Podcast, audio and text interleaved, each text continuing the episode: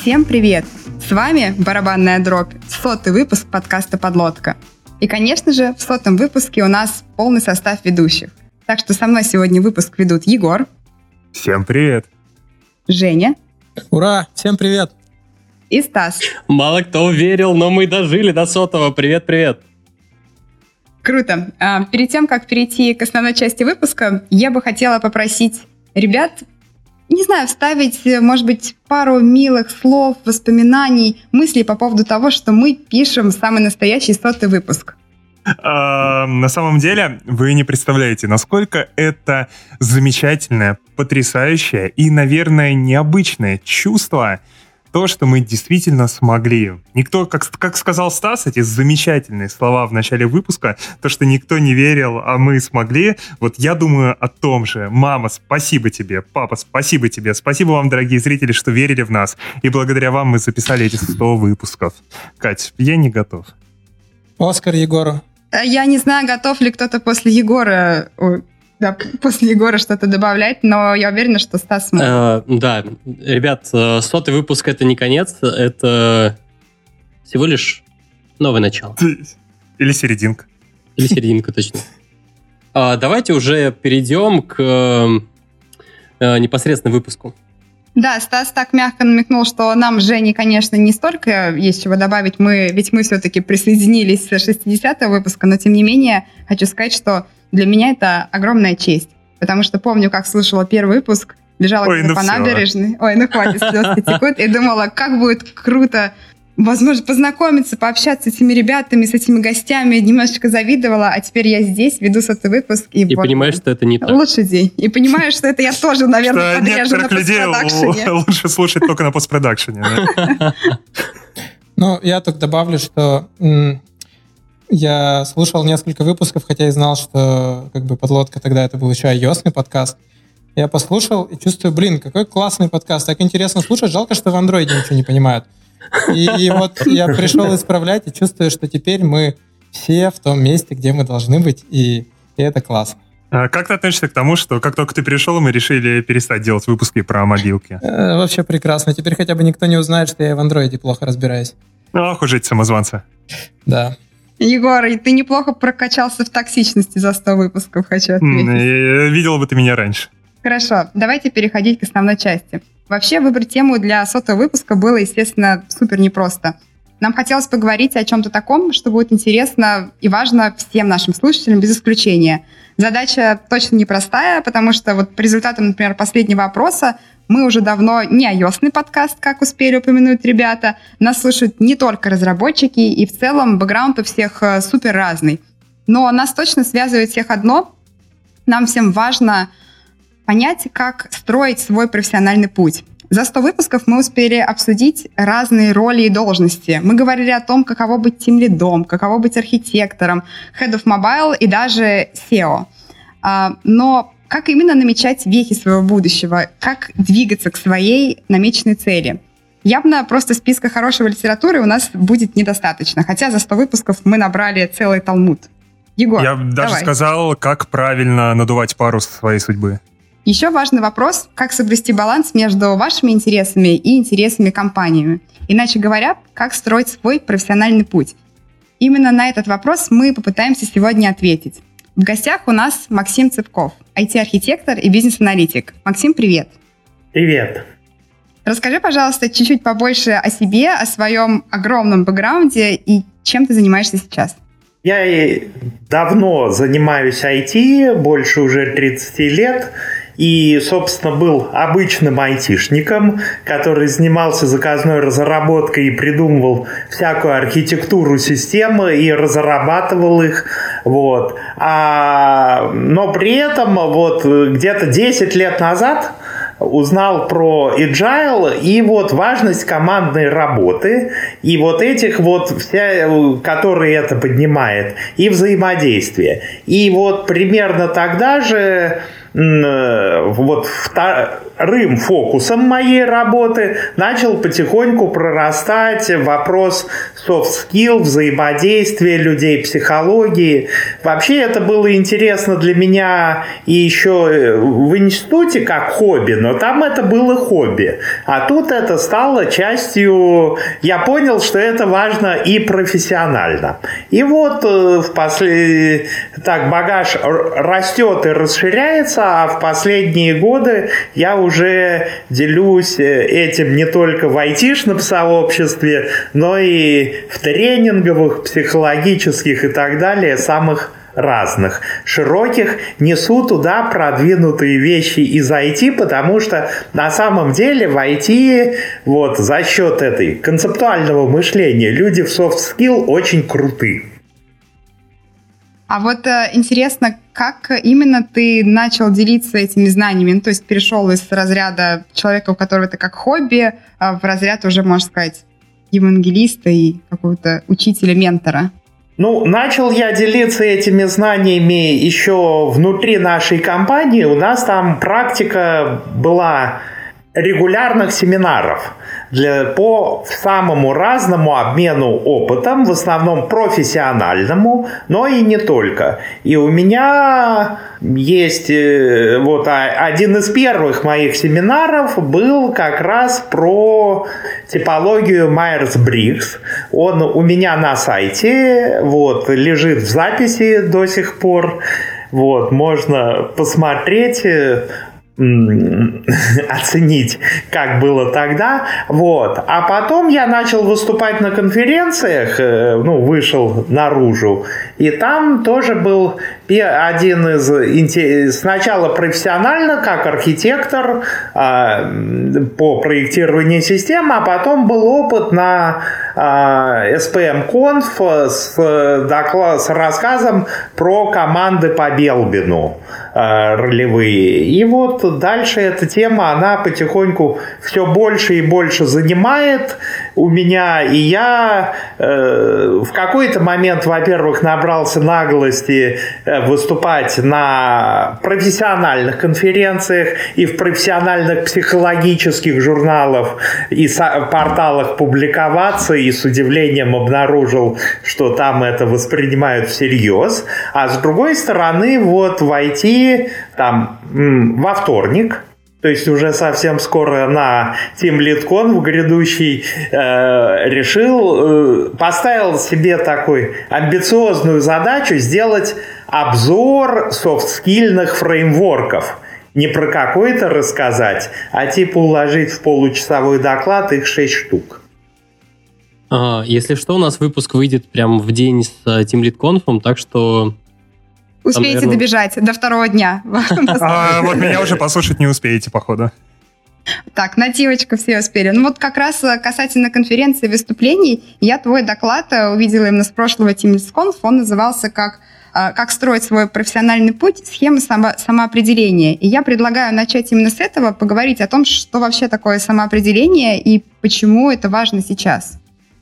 Самоопределение важно оно было важно всегда для человека, чтобы достичь своих целей, потому что есть, я не помню чья, но очень старая цитата о том, что или ты делаешь то, что выбрал сам, или ты делаешь то, что сказали другие. Если ты не занимаешься своим самоопределением, то им займутся другие и определят тебя, куда посчитают нужным. Но сейчас, э, в силу того, что идет э,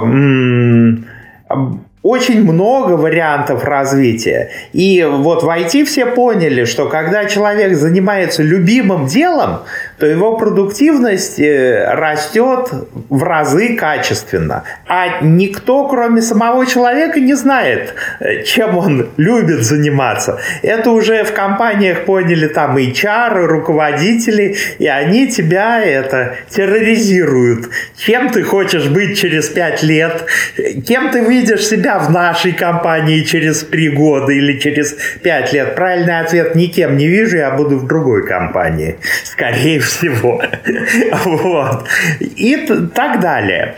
Вот. И, собственно, самоопределение это что? Жизнь, она тебя куда-то несет потоком. Ты можешь плыть, а можешь подгребать. И если ты подгребаешь, ты знаешь, приплывешь куда хочешь, а не куда вынесет. Вот. А, хотел по поводу самоопределения и всего остального обратить внимание, то, что а, в некоторых командах, в которых э, там agile только появляется, они пересаживаются, условно говоря, с э, прям водопада водопадовича, у э, людей возникает прям диссонанс такой, ничего себе, столько типа свободы можно э, делать, э, там, условно говоря, что угодно, и это на самом деле приводит в ступор. Вот. И да. кажется, то, что здесь как раз вот это, как раз этого элемента не хватает.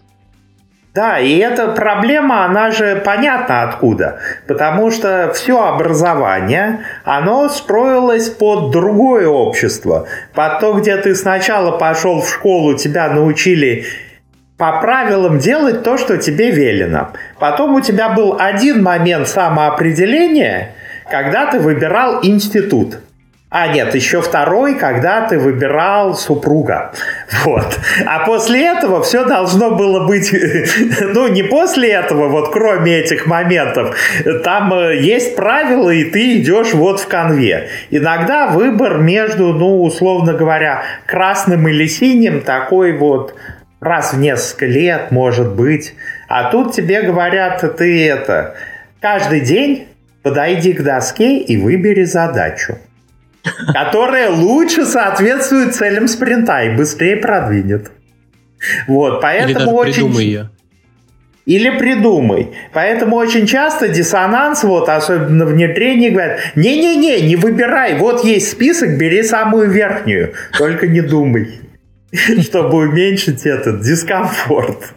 То есть самоопределение – это умение делать выбор относительно своего жизненного пути. Так можно да, сказать? Да, но одно дело сделать этот выбор, а другое дело построить путь, как к нему прийти. Ну, чтобы строить путь, вот первое, что надо понимать, э, это цитата из, э, по-моему, Алисы в «Стране чудес», чтобы куда-нибудь прийти, надо знать, куда ты хочешь прийти. А если тебе все равно, куда прийти, то все равно, куда идти. И вообще, перефраз этого «нас невозможно сбить с пути, нам все равно куда идти». Так вот, первое, что надо, это надо иметь образ будущего, а, построить. Есть картиночка, которую мы приложим к выпуску, и, может быть, сейчас даже опубликуют. Вот, но там главное в этом образе будущего надо увидеть себя – очень часто люди, вот строя образ будущего, представляют себе какой-то проект, суперинтересный там стартап, или наоборот, а, не стартап, а вот э, ну, компанию мечты. И забывают представить, что он, этот человек, в этой компании будет делать. И в проекте. Вот. Э, ну, оказывается, что проект из одной области, из искусственного интеллекта, у него, например, потому что интересно же, у него скиллов, скиллов там нету, ну и как бы, и зачем ты там нужен, если ты не знаешь, что ты там делаешь. А, хочу тоже о такой вещи сказать. А, я задумывался об этом всем, о том, что неплохо было бы себя представить в этом будущем. И я подумал о том, что действительно а, иногда мы о каких-то вещах задумываемся о том, что классно было бы, не знаю, выучить английский. Ты не до конца понимаешь, зачем тебе нужно выучить английский, но ты, в общем, им занимаешься. И ты не видишь самоцель, и это, наверное, мешает в том числе и результата какого-то достичь, потому что ты не видишь, к чему ты хочешь прийти, не, хочешь, не видишь какого-то такой целевой функции. Или такое бывает в том числе, когда вот мы как руководители даем какие-то задачи на развитие. То есть мы говорим не о том, э, что человек должен научиться делать, а в том, что ну, то есть э, именно в плане каких-то конкретных там задач, э, скорее про то, что неплохо было бы изучить, я не знаю, там, э, тестирование или ТДД, или еще что-нибудь такое, но при этом мы э, не всегда, может быть, понимаем о том, э, что это в конечном счете даст, ну, какой value даст нам.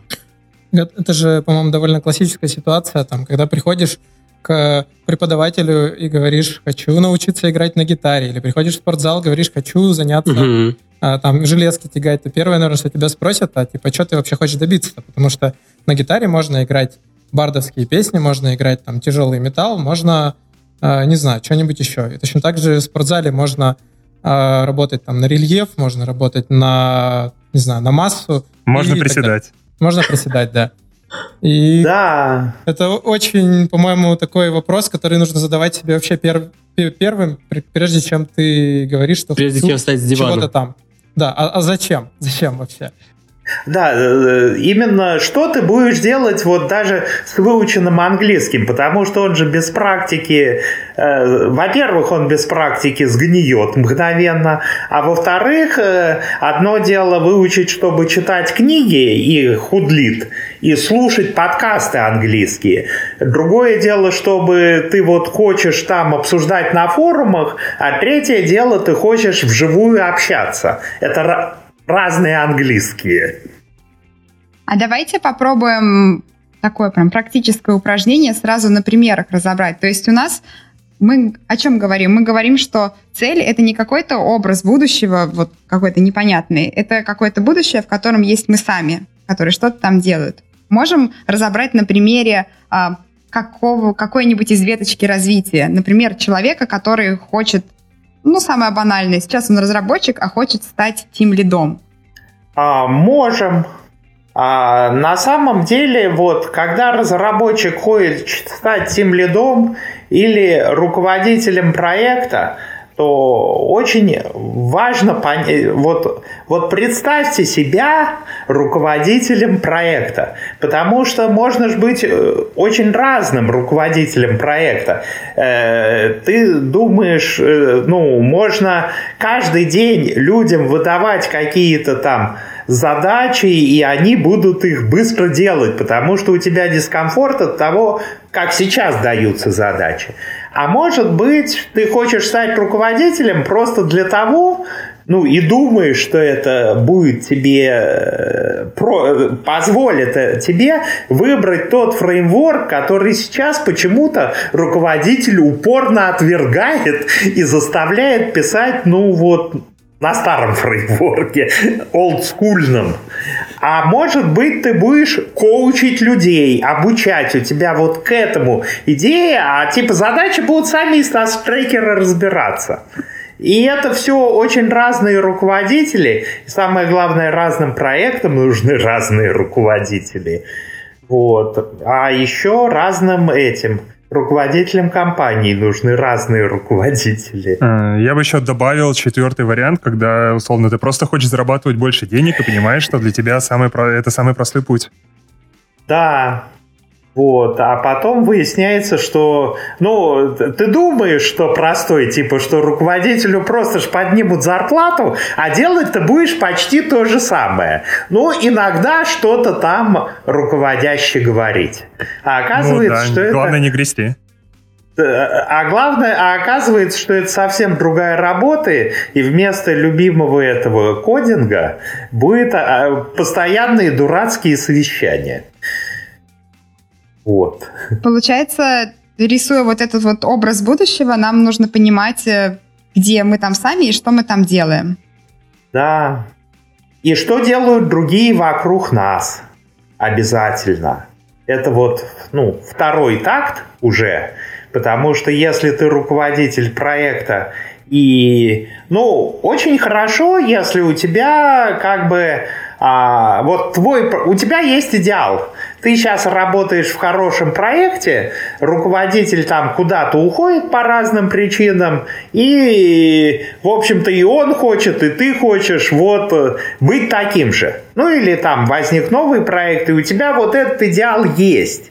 А часто же мотивация другая.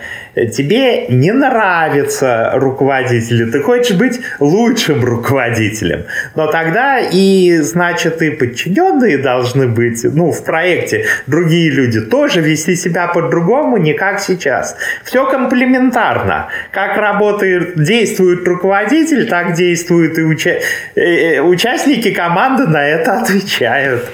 Вот. И вот это вот все тоже уже тоже надо представить.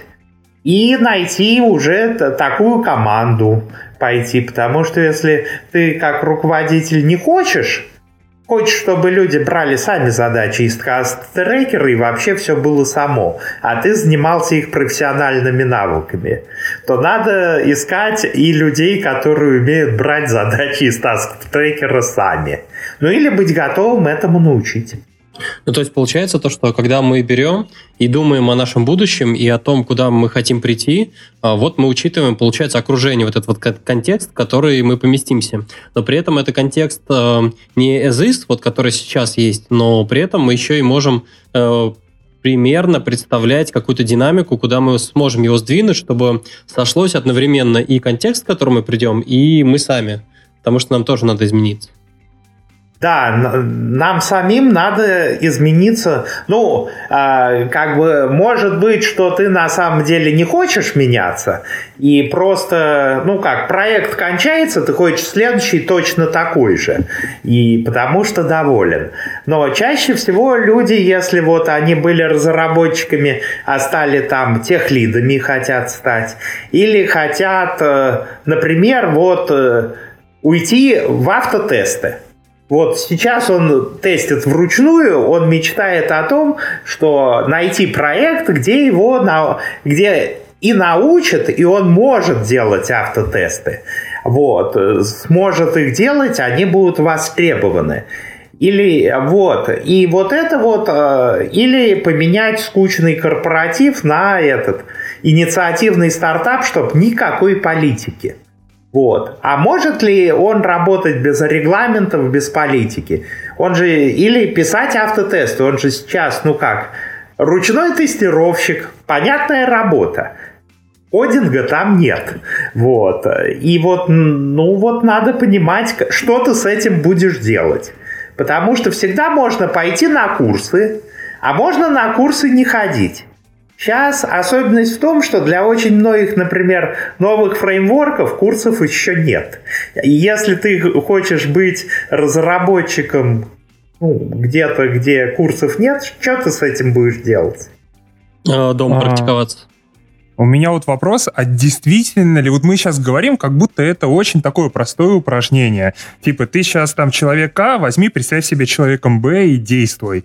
Но то, что у тебя, не знаю, вот я разработчик, хочу стать тем лидом, то, как я себя, себе себя буду рисовать тем лидом, оно может от реальности отличаться очень-очень сильно, потому что я не понимаю, что это за работа, не понимаю, что там надо. Вернее, у меня есть свое представление, но оно реальности не отвечает. Но я буду на него опираться, потому что я так визуализировал. Здесь кажется... ты еще не слушал выпуск подкаста про тем лидов и вообще ничего не знаешь. Да, ну кажется, что здесь можно как раз наоборот пойти по какому-то ложному пути, просто из-за того, что у тебя есть изначальные неправильные представления. А кто, подожди, э, Егор, я не понимаю, как кто в этой модели мешает тебе взять и узнать у того, кто знает, и кто сможет э, подсказать, какими навыками надо обладать.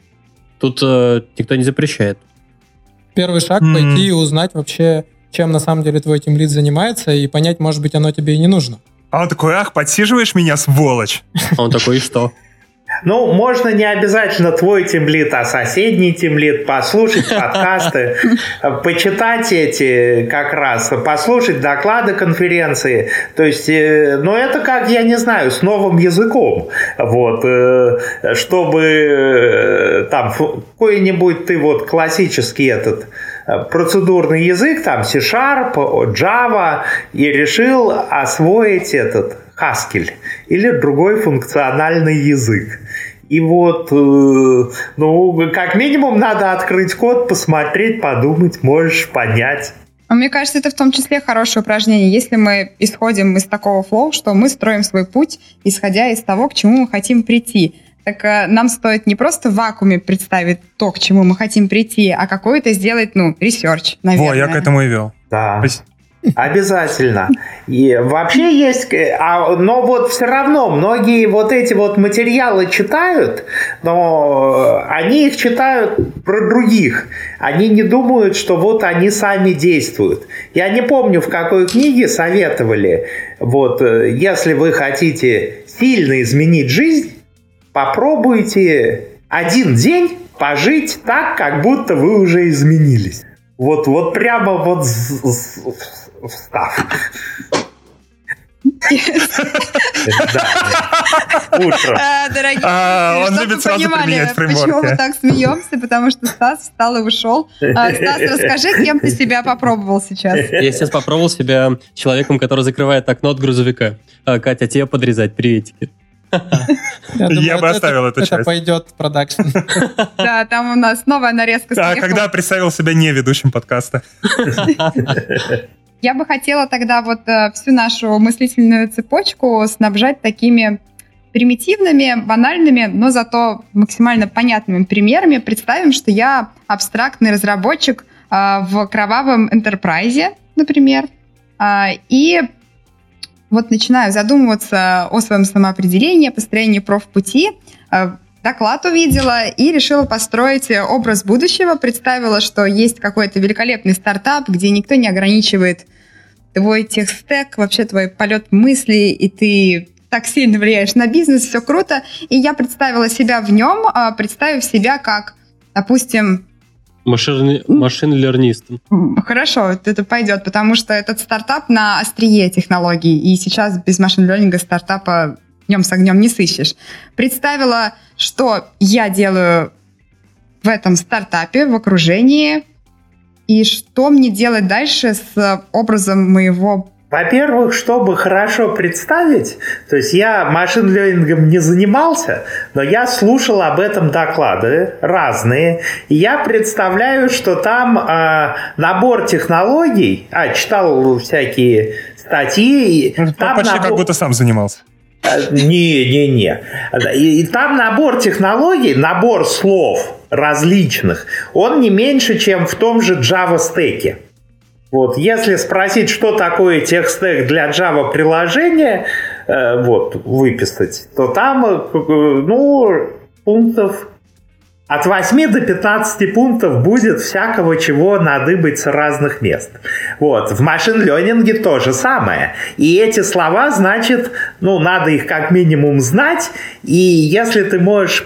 И они про разное, под разные задачи. И, соответственно, дальше нельзя заниматься машин-ленингом по площади. Им можно заниматься, ну, поскольку под каждые классы задач там из условно 10 пунктов подходит 2-3. А это значит, надо и стартап выбрать. Ну, если у тебя 2-3 есть любимых, то круто. Если ты про 10 просто знал, надо понять, какие 2-3 любимых, чтобы стартап под них подобрать. Попробовать. А вот это вот попробовать, ну вот попробовать это значит придумать задачу и что-то сделать в виде хобби. Или попробовать узнать, что вот там есть эти э, люди только развиваются, давай пойду к ним на неделю стажером. Тоже вариант.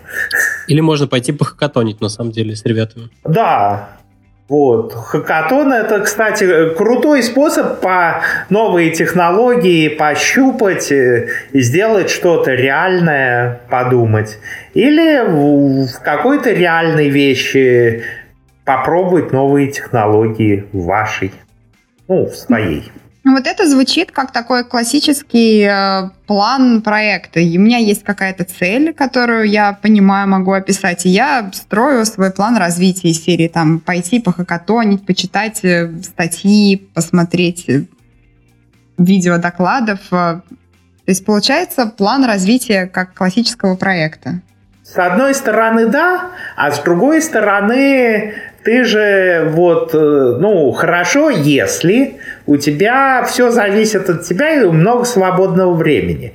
А если у тебя вот вопрос похакатонить, надо же по искусственному интеллекту, а ты не знаешь, какие хакатоны, где, с кем. Надо же в команде, чтобы тебя приняли. И вот это вот ты начинаешь уже делать не совсем планово, а начинаешь искать сообщество, искать людей, вот э, всех спрашивать, э, ну, подходящих, э, а вот хакатон, ты не хочешь похакатонить? В общем, искать свою команду и быть готовым а, что тебе вдруг скажут, о да, хакатон, в ближайшие выходные, которые у тебя давно спланированы.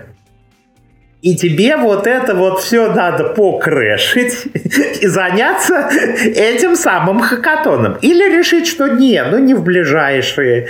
Э, э, мой опыт говорит, что вот подобные вещи происходят крайне неожиданно. Вот. Я в свое время, у меня был опыт, я где-то два года преподавал в ВУЗе, вот, причем вообще этим не занимаюсь до этого. Произошло это так. Я в июне съездил к старым знакомым на физтех. Вот. И ну, мы говорили за жизнь вообще, и я тут произнес, что вот думаю, он спросил, а я говорю, да, вот думаю, может попреподавать. И мне в сентябре звонят из другого вуза. Говорят, нам вас порекомендовали, потому что у нас тут группа студентов при определении специализации выбрала курс по углубленному Oracle, а у нас нет преподавателя под этот курс. Раньше они эту специализацию не выбирали. Мы там на одного рассчитывали, он отвалился. В общем, хотите, дерзайте. Если дерзаете, то первое занятие через неделю. План курса и прочее с вас. Карт-бланш. Но вот через неделю и врубиться, и параллельно со всем остальным. А еще через две недели сказали, у нас еще один лектор отвалился, вы не могли бы какой-нибудь UML еще чего-нибудь прочитать? Ну вот, вот, вот так. Но мне кажется, это хорошо работает, если у тебя есть и подготовлено много таких планов, скажем так, чем интересно было бы заняться. И ты, но если у тебя вот только одна э, мечта про то, что стать э, тим лидом, да, э, то можно очень долго сидеть и ждать этого. Кстати, да, это хороший вопрос. Можно ли, э, насколько это правильно или нет, э, создавать вот несколько таких альтернативных реальностей, альтернативных образов будущего. И если мы говорим о том, что когда мы их формируем у себя в голове, как вот эта вот история про преподавание, она говорит про то, что когда у нас в голове есть такая сформированная цель, она у нас где-то отложена, мы начинаем выхватывать сами возможности, да, которые нам попадаются. Это, это вот эта вот метафора мне нравится про подгребать. Нас вроде несет, но мы видим, что там, оп, есть за что зацепиться. Так вот, да, если по теории Стаса, если у нас таких несколько есть образов, то и вероятности у нас больше. В какую-то из этих точек Две удочки приплыть. закинуть лучше, чем одну. А, а вот вы, вы а уверены, что хватит фокуса на то, чтобы mm. ну, реально смотивироваться и прийти в ту точку, которую ты видишь, э, ну, если одна цель, она понятна. Ты видишь, вот, я хочу через там три года быть этим лидом, и ты понимаешь, что для этого нужно делать, ты не, не размываешь фокус и не пытаешься удержать, э, как это, поймать двух зайцев, короче, одновременно. А если ты думаешь, ну, типа, если не получится стать этим лидом, я еще подумаю в сторону того, чтобы стать, э, там, не знаю... Художником. Э, художником. И ты такой и туда, и сюда, и в итоге не то, не все. Как вот, э, мне кажется, есть такой риск.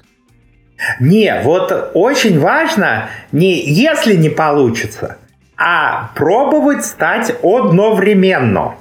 Ну, то есть не обязательно каждый день быть одновременно и тем лидом, и художником, но в общий момент времени. А, тут есть эти вдохновляющие примеры из великого прошлого. Если почитать э, Средневековье, Флоренция какая-нибудь или Милан.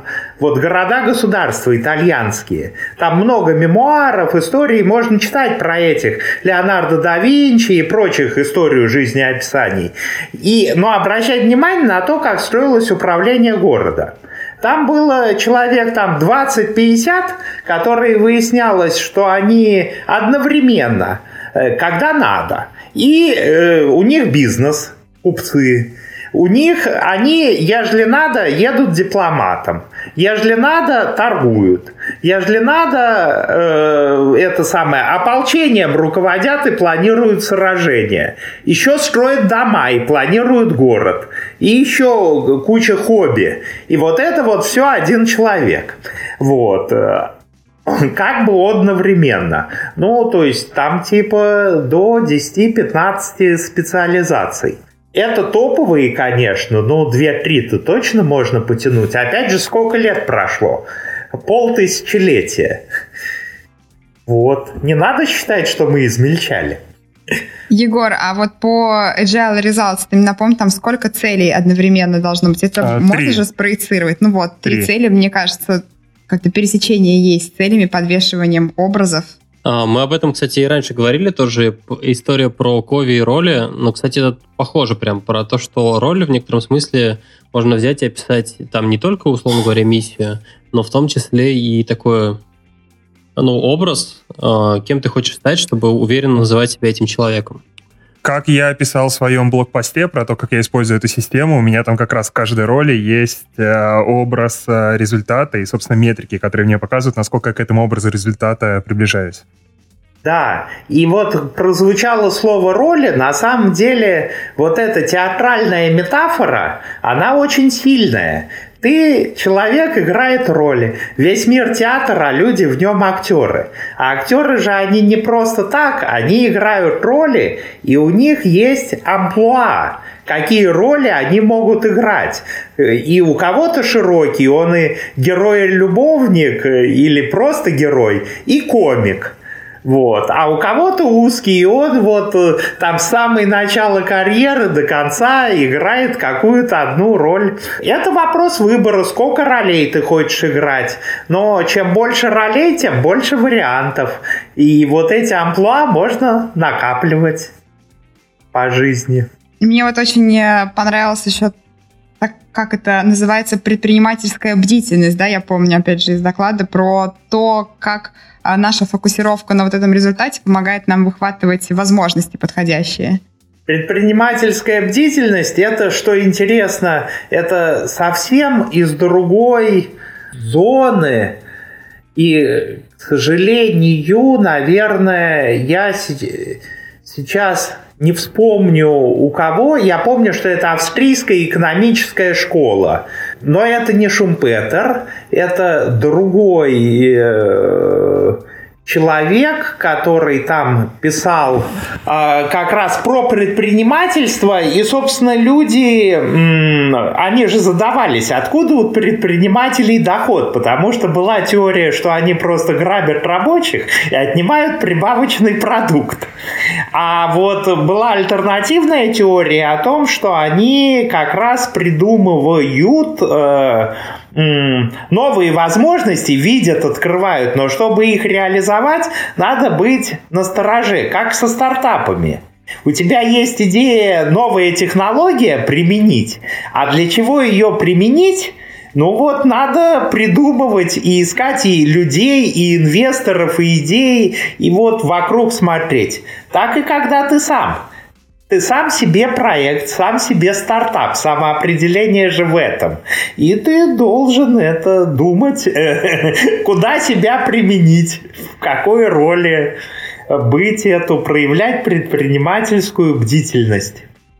Вот, я сейчас попробую быстро, кстати, найти, чье это, но мы пока продолжаем разговор. Я, кстати, могу по этому поводу заметить, что если особо не разбираться в том, как работает э, человеческий мозг, ну, точнее, не задумываться об этом, то на самом деле вот эту, как ее назвать, э, предпринимательская, как вы сказали, внимательность? Бдительность. Ее очень легко принять за что-то сверхъестественное или за проявление судьбы, когда ты такой думаешь, ну ладно, надо сделать вот там, не знаю, а, хочу а, быть ведущим в подкасте. Такой думаешь, что для этого сделать, не знаю. А потом, хоп, проходит какое-то время, и внезапно ты находишь просто объявление, где ребята говорят, что нам тут ведущий нужен. И ты такой, раньше бы вообще не заметил, а сейчас пришел, подался и все заработал. Думаешь, ну, Блин, Жень, ты Судьба, смеешься. Я, я ровно об этом сейчас думала, потому что в начале сотого выпуска мы пускались в воспоминания, кто в какие, и я рассказывала, что слушала ребят, и я действительно в голове, ну, теперь это можно спроецировать на нашу терминологию, там создавала некий образ будущего, я ну да, ребята, если честно, я представляла себя, как я веду подкаст вместе с вами, и можно сказать, что... А, э, из офиса увидев- Авито. Именно так, да. Увидев э, потом эту возможность, Ой, Глеб, спасибо всем. А, Ты понимаешь? Тактичная. Да. Да, Катя. Так это искренне же, почему? Так вот, ты, ты понимаешь, что куда ты можешь э, подплыть, но Или даже под кого ты можешь подплыть. Кого ты можешь столкнуть в бездну? Ну, такое, ребята. Да. Мы помогаем Кате раскрыться. Ну, это Вообще- замечательно. Вот. вообще- Я погуглил, э, это Мизис. Есть такой вот, был экономист, э, автор, э, вот, и это его теория. У него, ой, очень, Ой. очень тяжелая, но продуктивная биография. Вот, потому что, ну, это же время двух войн. Там э, у него он был заслуженным профессором в Австрии с именем прочее. Потом, но евреем. Потом было бегство, типа он на последний поезд опоздал с группой беженцев, где он организовывал, он был уже не молод, за 50, по-моему, вот, через всю Европу в Испанию и там уплыть, вот, в Штаты, а потом он э, тоже не молодой, а в Штатах он не знал, ну, э, у него нет имени, он заново создавал школу с учениками с нуля. И это в 50-60 лет. Вот. А вот, но Много это- ролей можно. Да, и вот эта вот вещь, как раз с одной стороны ты ловишь э, вот эти шансы, а с другой стороны ты должен быть готов быть настойчивым. Потому что... Или, ребята, быть настойчивым. Да, потому что вот тебе э, как бы, ну, вроде оно мелькнуло, предложили, ты пособеседовался, и тебя не взяли, потому что сказали, что вот, ну, мы же там пятерых собеседовали, ты не лучший по опыту и вообще самый молодой. И почему тебя, собственно, должны взять, если ты вот, ну, бывает ситуация, что берут даже без опыта. Но там обычно какой-нибудь подвох есть. Вот я попал Вот. в подкаст без опыта, до сих пор не понял, в чем подвох. А бывает нет подвоха, да. Ладно, Есть. я, я предлагаю все-таки не на примере самоопределения «я ведущий подкаста», а на примере какого-нибудь более близкого нашим слушателям. Опять же, хочу апеллировать к истории про Тимлида, потому что это очень частая ветка развития. Я предлагаю э, рассмотреть некий чек-лист того, вот как правильно создавать этот образ будущего. Мы уже как бы пробежались немножечко по верхам, да, когда вообще разговаривали, что это. Но есть прямо ряд шагов, которые помогут, вопросов, да, на которые нужно ответить, э, чтобы его составить. Давайте пройдемся вот с самого начала. На самом деле, первое все-таки вот э, представить образ будущего, что ты там делаешь. Второй вопрос. Что делают другие вокруг тебя? Как они с тобой коммуницируют? Третий вопрос. Это что из этого ты сейчас умеешь, а что не умеешь? По мере Давайте- Да. И представим на примере абстрактного тимлида, например, разработчик, который... Сразу же хочу приводить примеры, да, чтобы нам было понятно, как это проецировать на реальность. Например, разработчик а, умеет планировать и оценивать задачи уже, потому что он с этим сталкивается, но, например, еще, не знаю, не умеет делегировать, потому что ему не приходилось этого делать. Да, вот э, и вот, собственно, ну, во-первых, представить, как ты делегируешь, а во-вторых, кому делегируешь. И в-третьих, ну, обы- скорее всего, у тебя какой-то опыт был, и ты знаешь, что они напишут такое, что надо самому все переписать. А ты должен представить, что ты темлит, и ты не будешь за ними переписывать.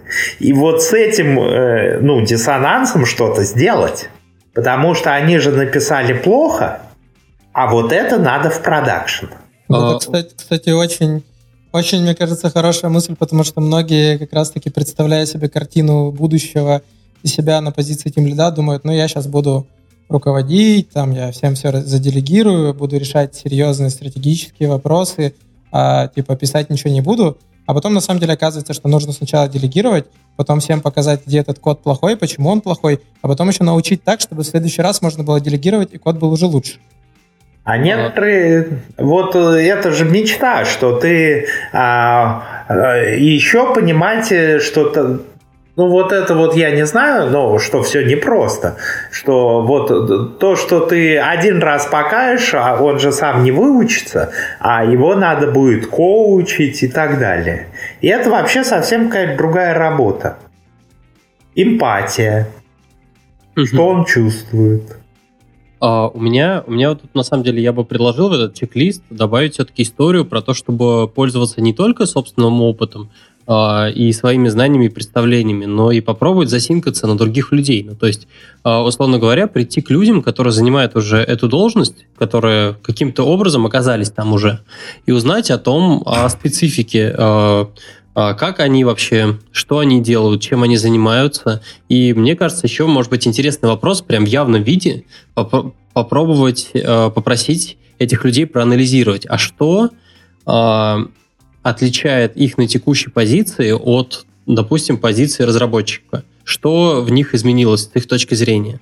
Я понимаю то, что если выборка будет недостаточно большая, она будет не репрезентативная, но на самом деле я уверен, что многие паттерны и многие, как это, скиллы могут пересечься, и как раз вот их можно собрать и в эту сторону начать копать и представить себе такую усредненную, скажем так, контекст, в который ты хочешь попасть. Просто, опять же, вернусь к тому, что у тебя представление может быть неверное. Ну вот у, у кого-то может быть такое, я хочу быть тем лидом, но я типа, э, ну, тем лиды, наверное, просто ходят и все делегируют. Конец.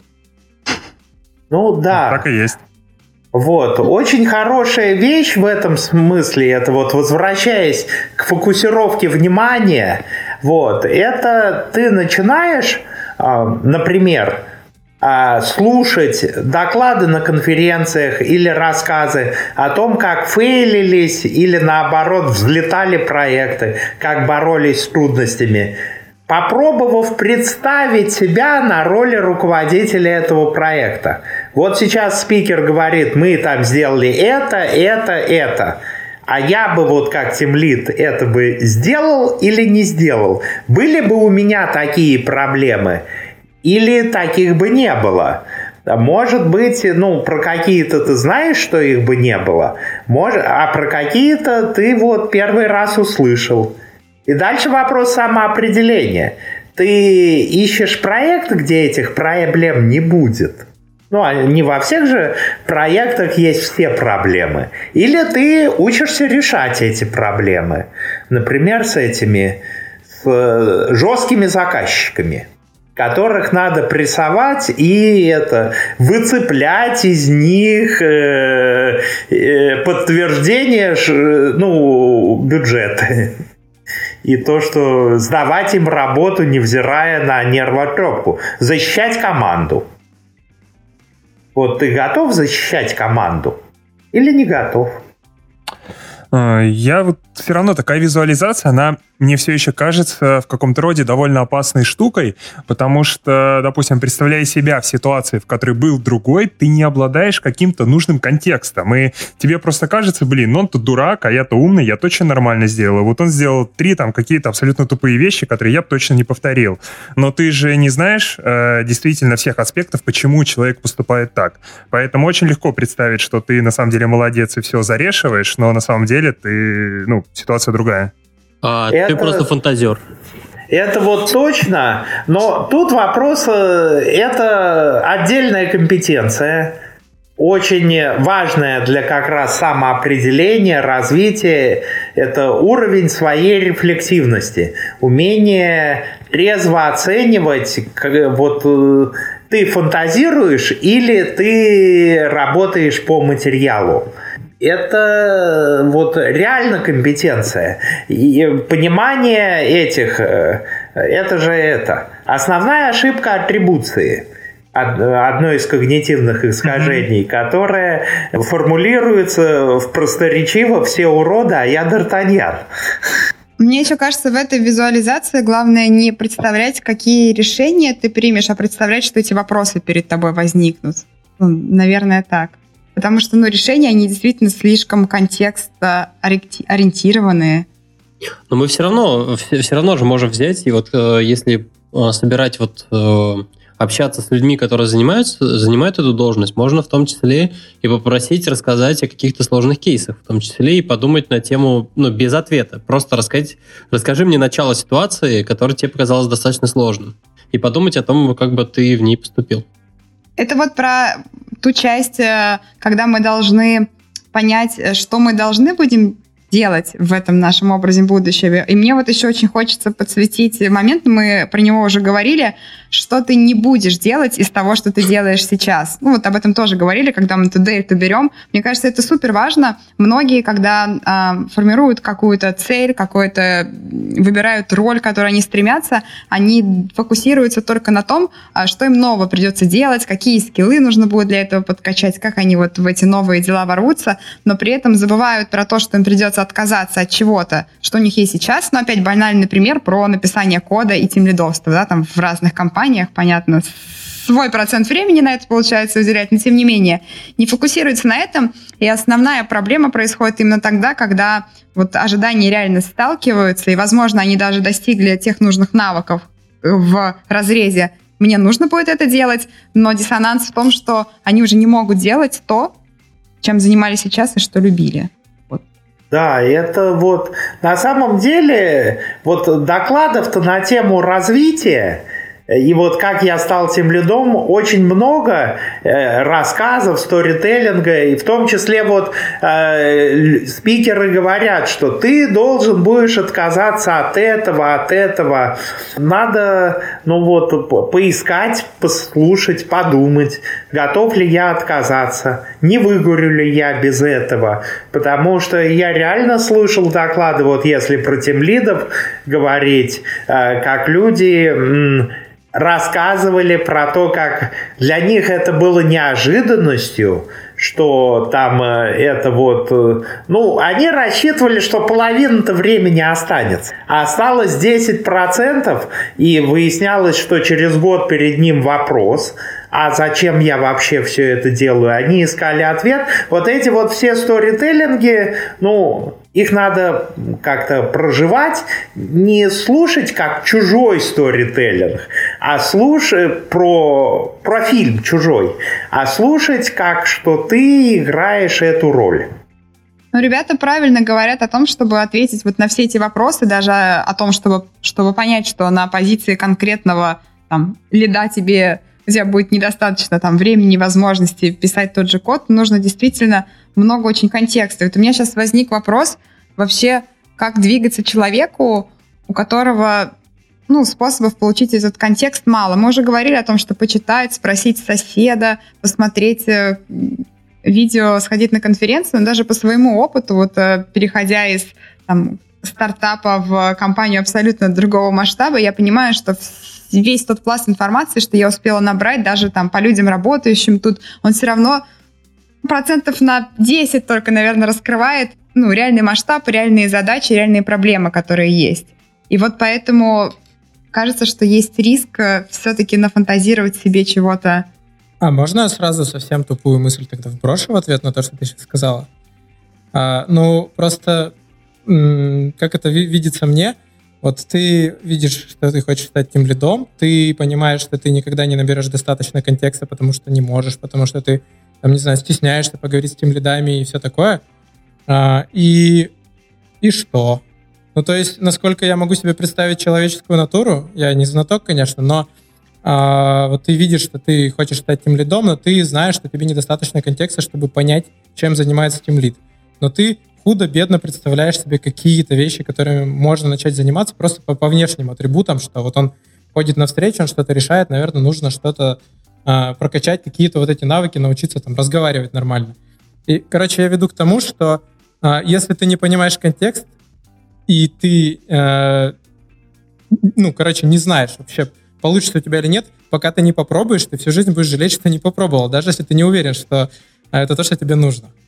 Вот, а, вот то, то, что ты сказал сейчас, очень похоже на карго-культ, когда ты по внешним атрибутам судишь о том, а что происходит на самом деле. То есть так построил несколько картонных фигурок и ждешь, что к тебе прилетит самолет. Говорить научился, но тем лидом ты от этого не стал и не понял в итоге на своей шкуре, что это хорошо или плохо для тебя. Я, я просто к тому, что я не могу себе представить ситуацию, когда сидит условный middle, который, у которого есть четко расписанный план, в котором поставлены все-все-все... Вот есть чек-лист, в котором есть каждый пункт, который говорит, вот я вот это все выполню, я стану а, тем лидом, я буду четко понимать все, что мне нужно делать. Это слишком зависит Даже для ситуации. сеньора тяжело будет такой чек-лист Ты, ты никогда не поймешь, и ты никогда не узнаешь ничего, пока сам не столкнешься. Поэтому, если тебе хочется, и тебе скажут, блин, чувак, ну ты что-то недостаточно себе контекст обрисовал, вдруг ты туда придешь, и окажется, что это не то ты все равно в этом не поверишь. Ты будешь сам пробовать, пока ты не споткнешься, не огребешься шишки и не поймешь, что это не то, что тебе нужно. Да. Вот мне кажется, мы начали говорить про эту тему, как условно про проектный подход э, к такому представлению себя в будущем, а вот Женя сейчас толкает в сторону более продуктового подхода, когда ты выдвигаешь какую-то гипотезу, пытаешься ее быстро-быстро протестить, получить какой-то фидбэк, на основе этого скорректировать дальше свой путь и проверять следующую гипотезу. Вот мне такой, наверное, подход даже больше импонирует, когда ты так кусочек за кусочком съедаешь неопределенность, и в итоге к концу ты, может быть, поймешь, что тебе этим лидом-то быть не надо, и ты на самом деле продукт-менеджер хороший или кто кто-то еще. Да, это вот очень важно. На самом деле это относиться к себе как к проекту, как к продукту, не просто вот метафора, а именно брать вот эти вот самые практики. Мы же знаем, что продукт ну, неправильно разрабатывать сразу вот полным функционалом выдавать в продакшн в надежде, что он завоюет мир большими релизами. Так и себя надо разрабатывать маленькими кусочками, гипотезами, пробами, а, обдумыванием, где я могу это попробовать. Вот, э, то есть вот э, продуктовый подход очень правильно, и вот э, именно относиться к этому не как к метафоре, а как к методу работы. Если я продукт сам себя и разрабатывая айтишные продукты, я кладу гипотезы и их проверяю, а не делаю мета-релиз обучения. Если я знаю, что любая гипотеза может провалиться, успех не гарантирован, значит и в жизни также тимлит э, в разных компаниях, там где-то пробовать. Кастомер а, ревью еще нужно. Ну, кстати, это очень классно, по-моему, ложится вообще на саморазвитие какое-то, потому что вот ты хочешь стать, опять же, этим пресловутым тем лидом, и ты понимаешь, вот сейчас мне не хватает того, того и того. И ты точно так же, как и в, в обычной продуктовой разработке, берешь себе бэклог вещей, которые нужно сделать, смотришь по приоритетам и начинаешь сначала прокачивать условные софт-скиллы, которых тебе не хватает в первую очередь и которые более критичны для позиции, а, на которую ты хочешь претендовать. Прокачал софт-скиллы, и тут внезапно выясняется, что перед тобой открылось чуть больше возможностей, и ты уже дальше начинаешь лавировать и понимать, что тебе прокачивать дальше. Ну да, в целом нам ничего не мешает, и мы должны э, подходить вот к формированию этого нашего образа будущего итеративно. То есть нам не нужно его создать один раз, четко описать вот наш чек-лист, что я делаю, что я не делаю, что я делегирую, кто еще в команде. Мы можем делать к этому разные подходы. И вот опять э, проецируя на метафору с течением и использованием каких-то возможностей, можно представить, что ты работаешь в некой команде, и у тебя появляется возможность немножечко э, придавать в ней, да, не переходить в какую-то большую сразу же команду официально должности льда, а чуть-чуть взять на себя... Веслом. Подрав, да, или там немножечко, немножечко на себя пол шапочки там скрам-мастера надеть, да, то есть, например, часть возможностей а, получить э, из тех, что ты хочешь себе развить. И после этого скорректировать э, свой образ будущего. Тут можно провести аналогию с АБ-экспериментом ты не занимаешься полноценно чем-то, ты берешь и пробуешь на себя шапочку и смотришь, что случилось с этой тестовой выборкой твоего времени, потраченного на эту роль. Только без контрольной группы обходишься. Ну да, тут сорян, ты не поделаешь. Да.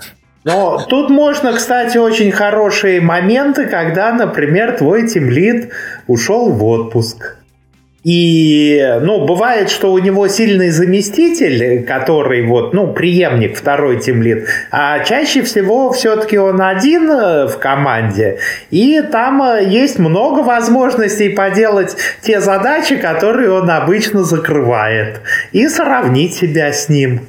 И так далее. Но вот вопрос как раз релизов, я очень много как есть разработчики, я много историй знаю, когда разработчики какой-то свой продукт, вот э, он все дотачивает, дотачивает и никак не отдаст в эксплуатацию. Еще и это доделаю. Еще, ну как можно это уже в open source? Э, там же грязный код и так далее. Так и про себя. Вот он учится, учится и не пробует. Вот надо жестко себя вот релизить, итеративно релизить, и доводить эти релизы до деливери. То есть ты попробовал и проверил гипотезу.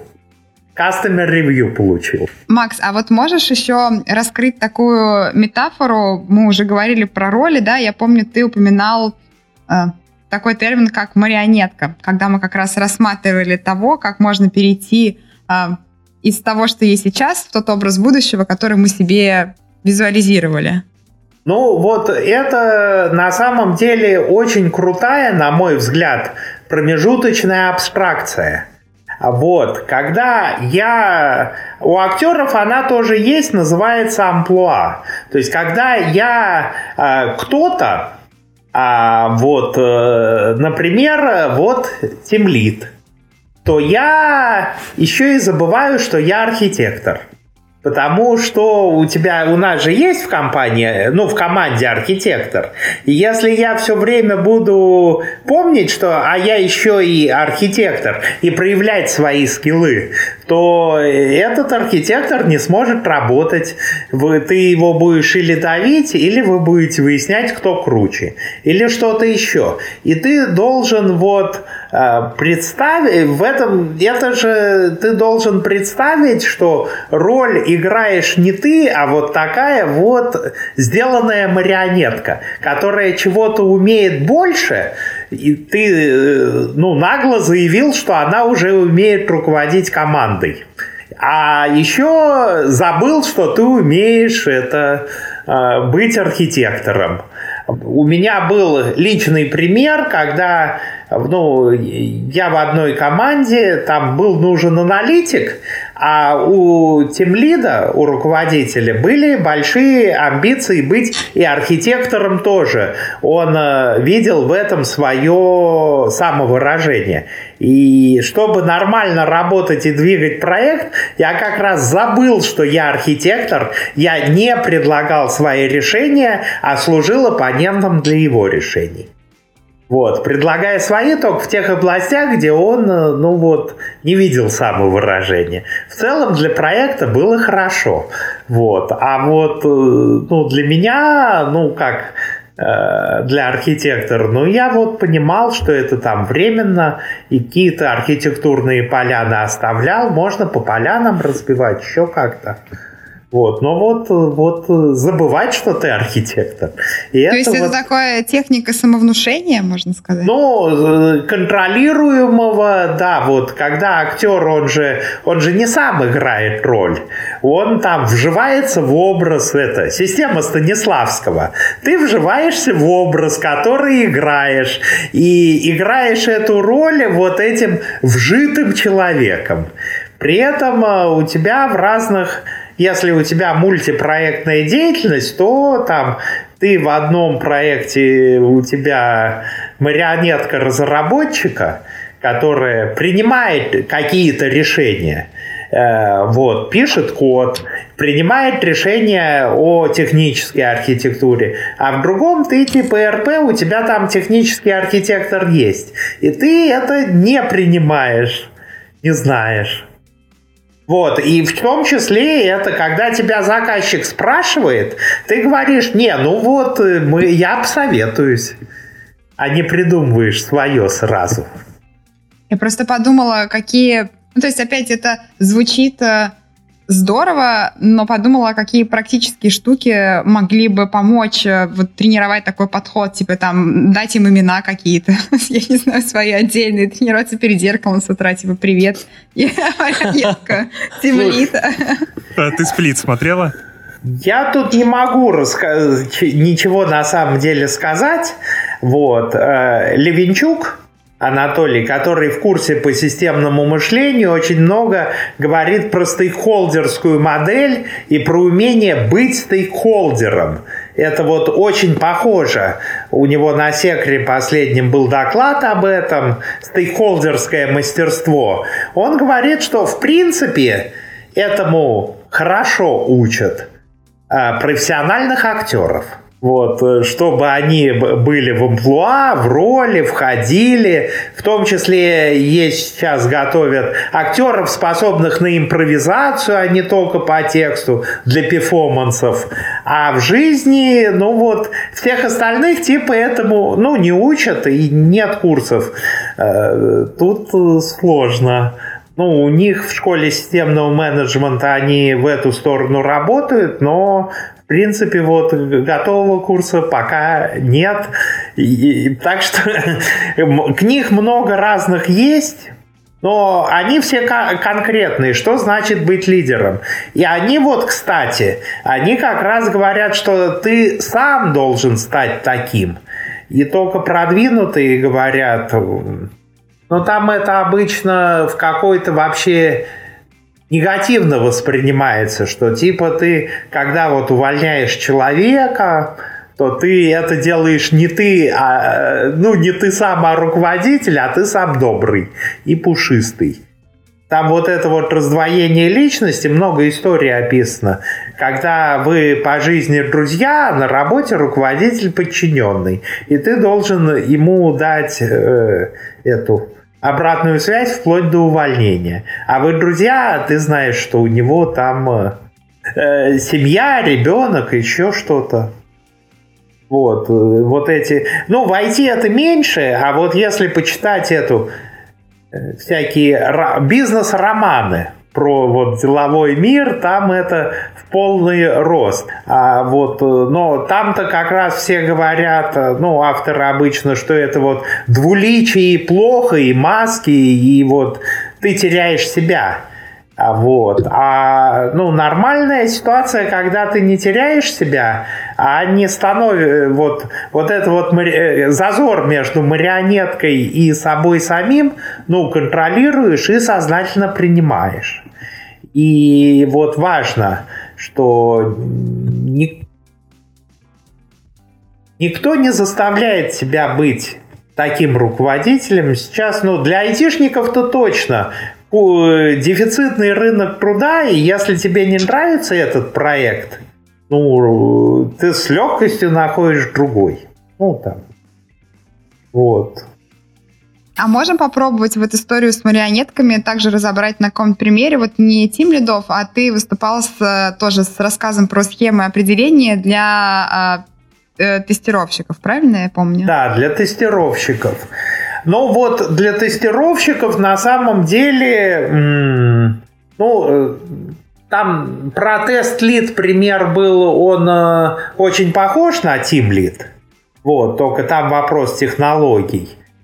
Ну вот, на самом деле вопрос, э, э, ну вот ты ручной тестировщик, и ты решил стать, э, научиться делать, э, ну, автотесты. Пришел в проект, а, где автотесты есть, ну, где автотесты нужны, тебя почему-то туда взяли. Ну, например, сказали, вот у меня такие истории есть, что вот у нас э, есть э, разработчики, которые, в принципе, вот кодировать-то умеют, но они занимаются разработкой, но они тебя там скрипты писать прочее научат, э, ну и вообще. А вот. Это супер частый кейс найма автотестировщиков да. них, не обладающими особыми ресурсами. Да, вот, то есть, типа, разработчики тебя, если что, научат, ну, не если что, а научат, они там, э, вот, и даже какие-то тестовые скрипты писали, а ты вот э, но ты будешь, это твоя задача. И ты, во-первых, должен понять уже, вот, во-первых, что ты э, вспомнить, что когда-то в институте или где-то еще ты писал, э, учился писать там на C, на, или там на питоне, или на чем-то. И вообще, что ты это умеешь, потому что при разработчику уж нельзя сказать, я ничего не умею. Ему можно сказать, что я умею, но не понимаю, как вот это делается. Вот, сделать марионетку, которая, в общем, умеет кодировать, но немножко не понимает. А с другой стороны, не умеет вручную тестировать, потому что иначе, если на проекте, ну, как, автотестов нет, значит, ручное тестирование есть. Им занимаются другие люди, не ты. А вот, если ты не сделаешь марионетку, которая не умеет тестировать, то тебе будут, ну, как всегда, дефицит, тебе будут вот эти задачи ручного тестирования валить и валить, и автотесты окажутся этим светлым будущим. А так ты будешь говорить, что ну не, ну вот в пике, но вообще я это не, не про это, я автотестер у вас тут. Вот это, кстати, по-моему, сейчас очень важный момент угу. прозвучал, потому что я сейчас опять приведу абсолютно отвлеченный пример, ничего не связано про IT, но все равно. Так как я учился кататься на сноуборде, а, там есть техника, когда нужно просто перекантоваться, так это называется, я думаю, многие слышали.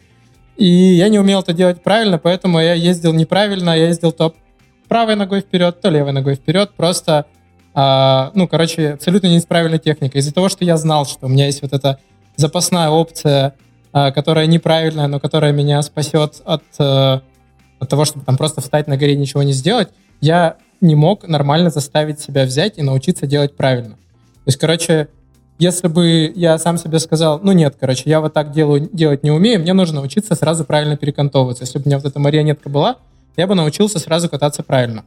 А так я ездил, ну, какое-то время как э, полный дурак, если честно.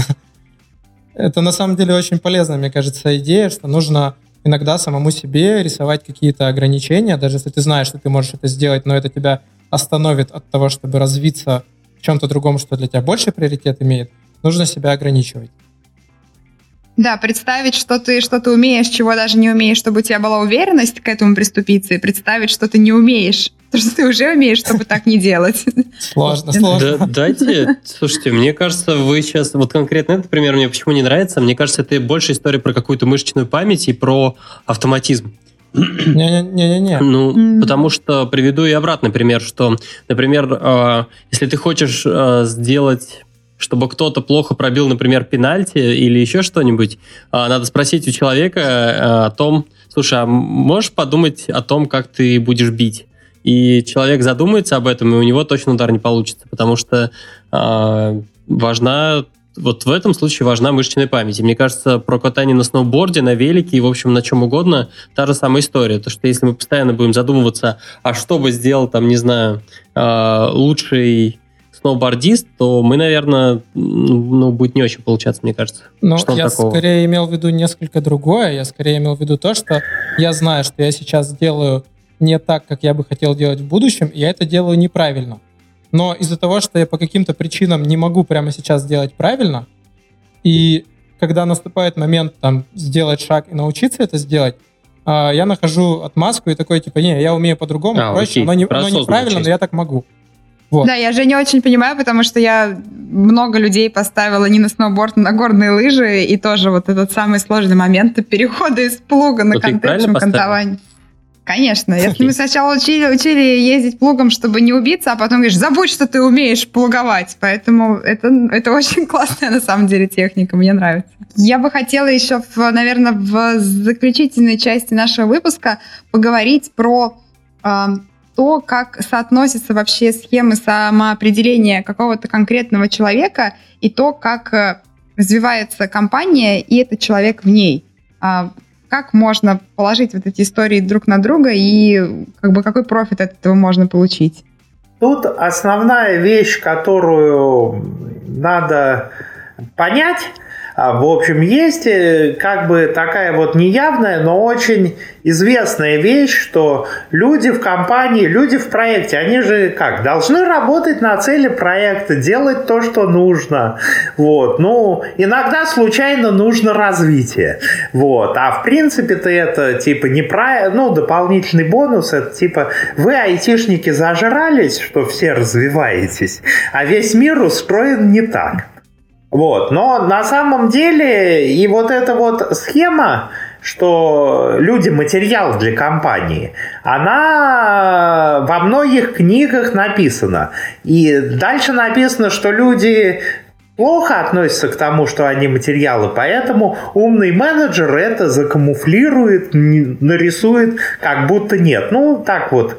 И типа ты, когда будешь тем лидом, тоже таким менеджером должен быть. Вот. Это некрасиво. Ну, замалчивать от этого схема не исчезнет. Надо рядом положить вторую вещь, набраться наглости – что компания, проект – это материал для твоей карьеры, для твоего профессионального роста. И открыто это положить, а не замалчивая. Как только это открыто положить, у вас появляется у тебя переговорная позиция в своей голове. Ты понимаешь, что ты определяешься для компании, э, делаешь для компании, что компания делает для тебя, вот, вот ну как-то так. Я не знаю, я насколько плотно ответил, но вот, например, позиция этого самого как раз э, обучающегося автотестом, который пришел из ручного. Почему тебя возьмут? Или обучающегося тимлида, почему тебя возьмут без опыта, вот, э, и каким ты там будешь. Я знаю историю, когда человека обещали быть авто, ну, стать автотестером просто как морковку. А реально он полгода работал, и те, автотесты как были на нуле, так и оставались на нуле, просто потому что руководитель говорил, да-да-да, Э, в следующей итерации. Ну вот после релиза.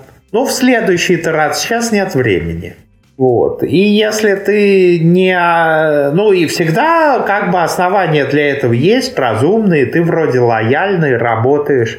Если вот у тебя второй схемы нет, что это, этот проект должен быть материалом для твоего роста, а он плохой материал, он не дает тебя расти, то вот э, этой симметрии, ну, ты и так не будешь развиваться. Ну, то есть история получается в том, что чтобы получить вот этот вот взаимный выигрыш, мы, во-первых, должны, ну, самоопределиться, понимать наш образ будущего и понимать, что и мы являемся материалом для компании, и она является материалом для нас, и мы можем понять, как именно она поможет нам достигнуть вот этого самого образа. И правильно? почему достигнуть, почему она нас возьмет при этом, а не возьмет кого-то, кто уже умеет писать автотесты. Или как-то еще. Я, вот эта вот часть очень важная. Я, наверное, в сентябре мы вот как раз на точке сборки на конференции аналитиков обсуждали вопросы профессионального роста, и там девушки спрашивали, мы, говорит, работаем, ну, вот в такой солидной компании, но у нас, говорит, вот проекты, мы там уже долго, по 5, 7, 10 лет работаем. И мы знаем, что проекты одни и те же. Мы вот из проекта в проект переходим, и руководство относится, ну, так, что типа, ну, ну вот, э, э, как бы особо про рост не говорит и даже не обещает. Но вот, вот что нам делать? Мы уже э, поняли, что проекты одинаковые. И вот мой ответ был первое, что надо сделать, это перестать рассматривать свое будущее, заключенное внутрь компании. Если проекты одинаковые, значит, чтобы вырасти, надо, э, ну, подумать, э, ну, в рамках всего мира. И может быть, если вы это как следует подумаете, э, ваше руководство и начнет по-другому относиться. А пока вы думаете, мы хотим расти, но только внутри компании, а руководство знает, что негде, ну, проекты такие. Ну, вот оно и особо не запаривается. Так, а вот э, я хотел сейчас сразу прокомментировать, точнее даже вопрос задать. А вот в этом примере ты сказал, что вот они говорят, что нам делать. Э, руководство вроде само не, не, за, не заводит разговоров о росте, а мы вот видим, что с проектами все не очень хорошо. А может, все-таки в первую очередь стоит сходить и спросить у руководства и сказать, блин, ребята, я хочу роста, мне пипец как нужно. А, вот мое самоопределение, ну, вот мой образ будущего. Помогите хочу, мне найти материал. Я готов двигаться, я замотивирован, я хочу учиться, я готов на другой проект, просто дайте мне возможность. Потому что, ну, мне кажется, это очень ошибочный подход, когда э, мы ждем от руководителей, что они придут к нам с предложением «чувак, расти, давай развивайся». То есть, конечно, хорошие, лучшие руководители всегда это делают, но, как говорится, под лежачий камень вода не течет. Да, тут, тут плюс один, Евгений, обязательно надо идти самому. Просто в том кейсе ситуация была такая, что люди к руководству ходили, и вот руководство им, ну, как оно предлагало, говорит, вот, ну вот у нас есть такие проекты, вот других проектов у нас нету. Если у вас есть идеи, э, вот, ну, вы скажите, они говорят, что у них, ну, вот и идей нету. Потому что действительно они понимают, ну, ну вот, ну, как бы, они компанию, пере, ну, в этом смысле, в этой компании они все знают компания хорошая с именем, как бы уходить не принято в культуре. Э, кто ушел, тот предатель. Ну. Это прямо у меня вызывает очень сильные э, ассоциации, потому что это же был ситуации, когда я пошел просить себе больше ответственности проекта и все такого. Э, мне предложили проект, который мало того, что, ну, по мнению всех нас, разработчиков, на тот момент был абсолютно ущербный, за него там не платили премию, он был ужасно геморройный, там надо было засиживаться до полуночи, общаться с очень неадекватным заказчиком, а выхлоп от этого будет приблизительно никакой. Ну, короче, это короткая история того, как, как я уволился. Наверное, еще в завершении, Макс, мне хотелось такой вопрос задать. Что делать нашим слушателям, которые решили чуть-чуть поглубже, возможно, углубиться в эту тему, а, порефлексировать, подумать о самоопределении, возможно, об этих техниках, практиках, куда им пойти, чего почитать и что посмотреть? Ну, для начала я нескромно хочу порекомендовать посмотреть мои доклады по теме самоопределения. Они у меня, вот с которого мы начали на TeamLead я с тех пор рассказывал на, у тестировщиков на Камаке, и там будут ссылки в разные места. Вот, например, в спиральную динамику, как вот такую вот большую теорию. Но можно туда не обязательно идти. Если в спиральную динамику решите глубже копать, то опять же нескромно скажу, что у меня на сайте есть об этом доклады именно для айтишников. Много разных. Вот, потому, но можно и не обязательно так. А вот если вообще про самоопределение, там уже больше смотреть, э, э, ну, такие специализированные материалы, э, как стать руководителем, доклады или книги, как стать лидером, книг куча, как стать э, тим-лидом, докладов тоже куча, тест-лидом, как стать там, э, ну, кем-то еще, тоже много есть. Вот на профильных конференциях я этих докладов очень много слышал. И многие из них, они еще и, а, ну, с литературой, с со всякими материалами. Но дальше можно на это дело накладывать вот, накладывать на мои, ну вот, например, схемы самоопределения. Или вырабатывать какие-то свои. Тут вот очень важно, когда вы, ну вот, вы учитесь паттернам программирования, а, как? Есть паттерн, книжка, есть какие-то реальные коды, и вы ну, сопоставляете коды с паттернами. Без этого не получится. А когда коды отдельно, а паттерны отдельно, оно не работает. Так и тут. Нужен, э, чтобы это делать технологично, нужен вот арсенал своих схем самоопределения. Вот мой начальный вброс есть. Может быть, вы в книжках найдете какие-то более вам подходящие. Но они все, а, ну вот, больше всего про лидерство. Самое Но не в каждой основное. книжке рассказывают о том, как стать марионеткой. Это да. Это вот совсем другая вещь. Можно попробовать поучиться, ну, вообще на актерские курсы. Я не ходил, вот честно, но я знаю людей, которым было очень прикольно, они говорят, ну вот э, на какие-то курсы по актерским занятиям для неактеров. Круто. У меня вообще есть теория, да, что актерские курсы могут быть полезны вообще любому человеку в современном мире. Просто это правда. В какой-то момент приходишь на работу и начинаешь вести себя как тимлид. Неважно, что говоришь, главное вести себя убедительно, а так и повысят. А, да. да, да. Главное с утра не спутать роли и не прийти и вести себя как ручной тестировщик. Окей. А, на этой а. замечательной ноте, Катя... Э, э, Где только что отвалилась вся наша аудитория тестировщиков. Э, нет, я имела в виду, что главное не перепутать. Ведь Кать, никогда не оправдывайся. Никогда не...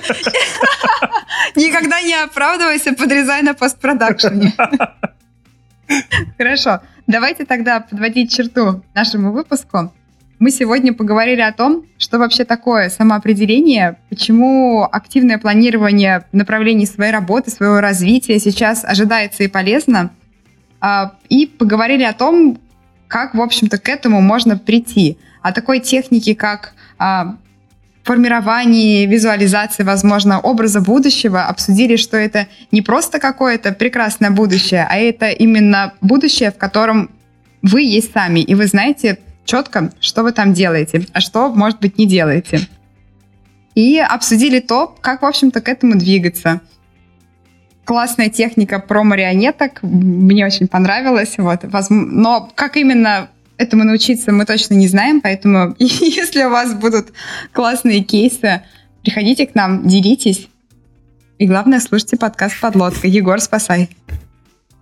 Да? Нет, это не ко мне. А, э, Стас, э, можно задать тебе вопрос? А, давай.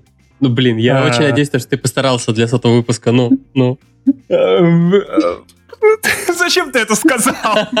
Зачем просто ты это сказал? Я просто а, решил Что тебе, братан, что тебе нравится больше, чем отвечать на мои вопросы уже сотый выпуск подряд? Давай еще раз, Егор, это я тоже подрежу. Мне много резать уже. Что тебе нравится больше, чем Э, самоопределяться. Это тоже... Окей. Что тебе нравится больше, чем э, видеть себя в будущем э, лучшей версии себя? А, ну, серьезно, тоже же так себе. Задайте кто-нибудь другой вопрос ему, я отказываюсь. Ладно, что, что тебе... Что тебе нравится больше, чем я?